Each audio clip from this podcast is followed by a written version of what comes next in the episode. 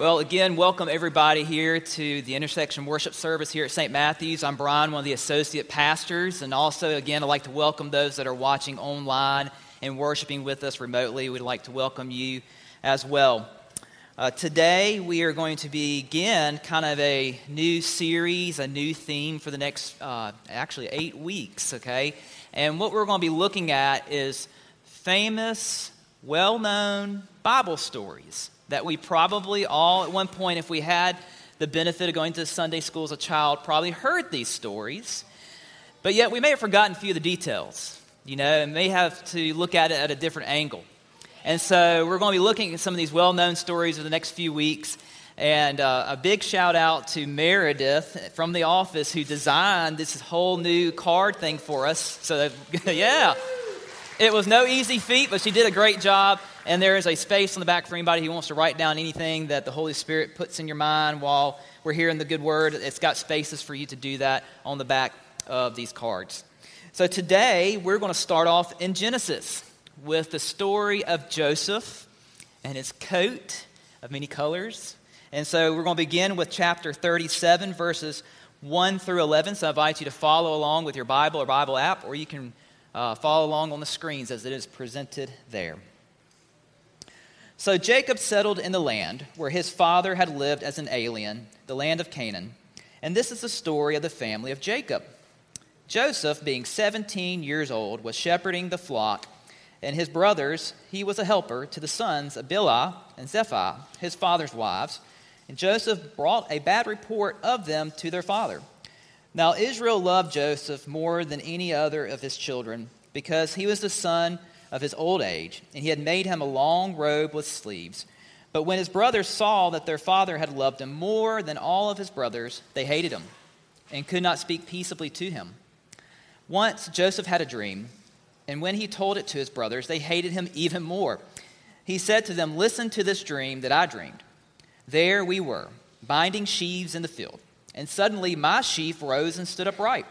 Then your sheaves gathered around it and bowed down to my sheaf. His brother said to him, Are you indeed to reign over us? Are you indeed to have dominion over us? And so they hated him even more because of his dream and his words. He had another dream and told it to his brothers, saying, Look, I've had another dream. The sun, the moon, eleven stars are bowing down to me. But when he told it to his father and to his brothers, his father rebuked him and said to him, What kind of dream is this that you've had? Shall we indeed come, I and your mother and your brothers, and bow to the ground before you? So his brothers were jealous of him, and his father kept the matter in mind. This is the word of God for the people of God. Thanks be to God. You know, growing up, one of the things that I enjoyed the most, and we really don't have that opportunity today because of how technology has changed things, but I enjoyed growing up on Friday nights, Saturday nights, watching those family TV shows growing up that we all used to gather around, mom and dad and siblings, and watch before you go to bed. It's kind of gone today because everything is so streaming wise, so digital. You know, you spend hours scrolling trying to find something, then when you watch it, you don't like it, you just give up. It's what usually happens to us. But I'm going to show my age a little bit and kind of call out some of the shows that I enjoyed watching growing up. It would be Full House, Family Matters, those shows. Um, Tim the Toolman Taylor and his family. That was one of my favorites watching that one growing up those were some of the shows that my family and I would gather around. We'd watch, laugh, have a good time. For some of y'all, maybe older shows. The Andy Griffith Show is one of them. And interestingly, I like to call that show out because it was very unique in that day and age to have a show that had the father as the primary role of raising a child. And we don't really think about that much today, but back in that day and age, that was very unique to see on national TV. So we have these shows that we like to watch because we like to connect to them. We like to see the family dynamics play out in these shows. And we're like, oh, yeah, my brothers or my sisters and I, we all had that kind of fight before. Oh, we all have gotten in trouble with mom and dad about this before. And we'd watch it play out on TV, usually in a funny way, and have those moments and connect to the show. And then there'd be times where we would watch the shows and we'd be like, man, I'm glad my family's not that messed up. We can, at least we're not that family that's on TV right now. And so we have these moments to where we would feel good about ourselves. We'd be like, oh, we would never do that. That would never happen in our family. But as good as these shows are, and as unique they are to us in this time, the Bible is also full of stories about families and family systems and family dynamics. Just as this story that we just heard is about Jacob and his family. Now, let's back up a little bit and let's, let's uh, remember who Jacob is. Who Jacob is, how he fits into the storyline of the Bible in Genesis. Well, Jacob's grandfather is Abraham, okay? His father is Isaac, okay? That's where he fits into this family tree of Genesis here that we're learning about. Now, Jacob had a twin brother, Esau, who he tried to trick his father Isaac in gaining favoritism and gaining the birthright of the firstborn. So Jacob and his mother tried to trick his dad. And then he had to flee from his brother because his brother was going to kill him. So he fled 200 miles to go live with his mom's family, where his uncle basically took him and sold him into slavery for seven years. And then Jacob fell in love with one of his cousins. Yes, this is the Old Testament. And then his uncle would not marry off the cousin that he loved. He married the older cousin that he didn't like first, then tricked Jacob again to work seven more years into slavery for himself to get the cousin that he actually loved. So he married two of his cousins. They were sisters. That's not going to go well, okay? And then along the way, Jacob picked a favorite wife. In Scripture, the favorite wife. And that right there should tell you that he was good at putting foot, his foot in the mouth. So he picked a favorite wife, Rachel. And just like Abraham and Sarah, Rachel was barren and could not give him a child. But Rachel's sister, Leah, could. So he had children with Leah. Eventually, Rachel felt so bad, she said, Here, marry my servant. So he gets a third wife, have children with her. And he did. Well, then Leah said, Well, she's doing that. Well, here, have my servant and marry her. I'm done having kids. Have kids with her. And he did that. See, Jacob's just not doing real good right now. He seems to go along with the plan, though. Then he finally has a child with Rachel. And that's how we get Joseph. Joseph is one of 13. His half brothers and sisters came from cousins and female servants. So this has already got family system red flags all over the place, okay? All over the place. Just imagine being a sibling in that bunch of 13 12 boys, one girl. And then Jacob does it again. He picks a favorite kid. Now, parents, if you have a favorite out of your tribe, you don't name it. You just say, Oh, I love you all, right? You don't name it. Or for my teacher friends out there, you know, you have that favorite student. You may not name it, but in your mind, you're like, if I had a class of kids like this one, it'd be such a great year, okay? But Jacob names it. Joseph is his favorite because it came from the wife that he loved the most, from his favorite wife. So no wonder his siblings hated him. And not only did Joseph claim that he had a favorite son, he made him a robe, a coat, a long coat of many colors. So he'd stand out as the favorite kid. To ingrain it into Joseph's head, like, hey, I like you, and you get a robe. Now, why is that important? Why is getting a robe important in that day and age? They were shepherds, as it says here. They were out in the field so they're more of an agricultural base, hard labor based type of family. When you have a robe on, you're not doing any work. You're not doing any physical labor. It's long. It's got long sleeves, goes down to the ankles. You are right there, not going to do any work, and also represent to your brothers and sisters that I'm better than you. I'm your supervisor. I'm the chosen. I'm the favorite. And so you have all this playing in right now, all this playing in. And then Joseph, here goes Joseph, he has these dreams. Now, sometimes it's good to share dreams with people, especially if you think, oh, I need to like kind of talk this through with somebody because I don't know what this means. And a lot of times, dreams are just kind of the thing that you were dreaming about when you woke up. Nothing really major. But God, at times, does speak through dreams. And so that is when you do pay attention. So Joseph had these dreams.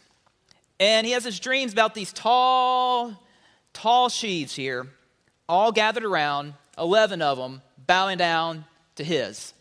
And he had this dream and told his brothers. And his brothers, when they're hearing this dream, they're like, you know, we can count. There's 11 of us and one of him. He's telling us that we're going to bow down to him. That ain't happening. No way, Jose. I'm not doing that. No, we're not doing that. And they got even angrier because he's the chosen one, right? He's wearing the fancy robe. Jacob picked him. And then he has another dream. Now it's about the stars and the moon and the sun, and it's referring to his brothers again. But then mom and dad, right? And dad, Jacob, just kind of blows it off, says, oh, We're not going to bow down to you. Brothers got angry again. The story here, as it starts out, looks pretty rough, right? Kind of like a rough family dynamic going on right here cousins, sister wives, servant wives, children from all of them. And then Jacob picks a favorite wife and picks a favorite son and gives him a coat and all this kind of stuff. Now the brothers are angry. If you continue the story, as many of us know, the brothers plot to kill Joseph. They had enough. They had enough. They were going to push him into a big old hole, leave him for dead. But they decide to sell him off. They decided to sell him off. And eventually, because he lived, Joseph would work his way, his course of life events would eventually lead him to be an advisor to the powerful Pharaoh of Egypt, where he would begin to advise and work for the Pharaoh and find favor with him. And because of Joseph, Joseph had a really smart mind and was able to come up with a plan that would prevent Egypt and the surrounding area to fall victim during droughts, which would save the nearby people. And eventually, that would save his distant family that sold him off. They would come back to him, be redeemed. And so, through Joseph's trials, he was still used by God to save people and save his family, even though he could have said, Forget it. Y'all left me for dead. Y'all wanted to get rid of me. But he didn't. And because of that, because of God's goodness, those 12 brothers would eventually become and spur off the 12 tribes of Israel. You know, you see, Jacob's name which I think is interesting. Jacob's name was changed to Israel because he wrestled with the angel of the Lord. And Israel means struggles or wrestles with God. But I like struggles with God. I mean, how would you like to be called struggles with God? But if we're all honest, I think we all carry the name Israel at times, right? There are times in our own lives where we do struggle and wrestle with God through whatever situation we have. And so I think that name is important struggles with God. You know, some mornings when we're trying to get out the door to get everybody to school, I know some of y'all have said this, it feels like we're riding the struggle bus today, right? Trying to get all the kids that were back at school out the door and get to work and get everything taken care of for the afternoon. It's a struggle. But if we're honest, we also struggle with God at times in our own lives. So Jacob's name is Israel, and his sons become the 12 tribes of Israel. And because of the 12 tribes of Israel, Eventually, you get the kingdom of, of David and his rule. And eventually, from David, you get our Messiah and his family. Because of these moments here, because of Joseph finding uh, favor with the Pharaoh and saving his family and the villages nearby from drought. It's interesting how God had all that kind of in his mind as a possible path for this. How Jesus Christ comes from that. But let's look at Jesus. Did Jesus come from the most picturesque families?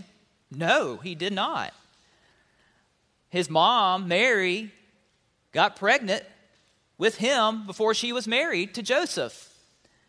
In that day and age, she could have been put to death.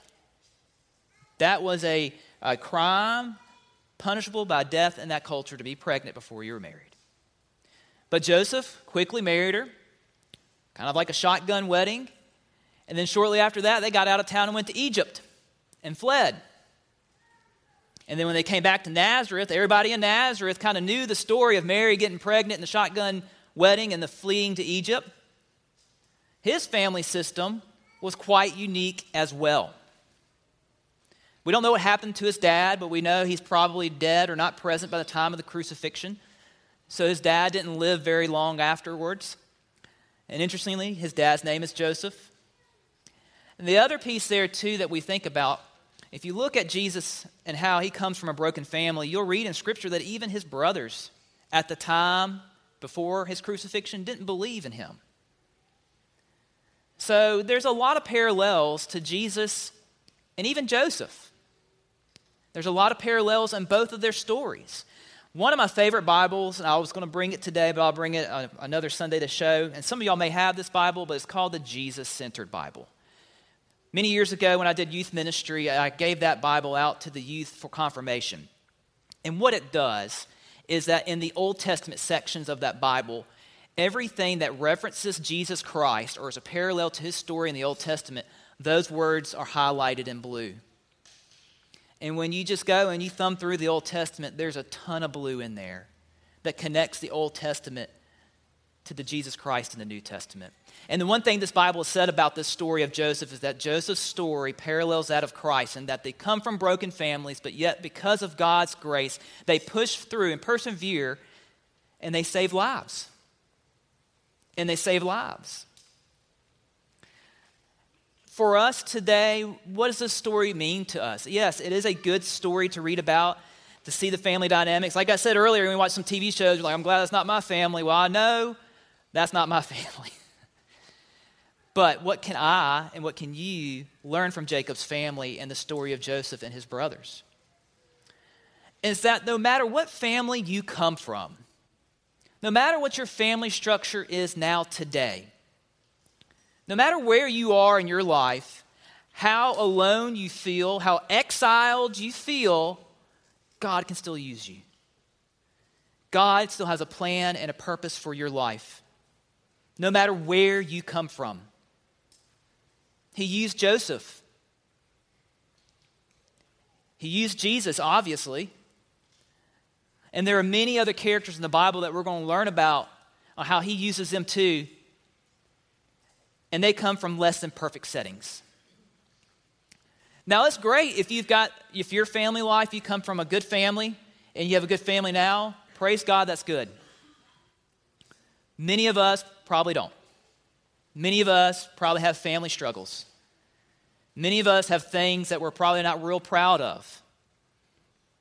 But yet, we don't need to let that shame and doubt, we don't need to let that fear get in the way of us allowing God to speak to us. It should not get in the way of God using us. We should not put up that wall that says, Well, I'm not perfect. My family's not perfect. No one's going to listen to me. Yes, they will. The way you live your life, as you live it for the Lord, the words that you speak, as you speak like a Christian, that will draw people closer to God through you, no matter your circumstances, no matter the battles you have fought, no matter of your failures and the family you come from. That is what we're learning today. That is what the message is for us today. Is to not let the lies get in the way of us listening to the Lord. His grace is greater than all, His love is greater than all.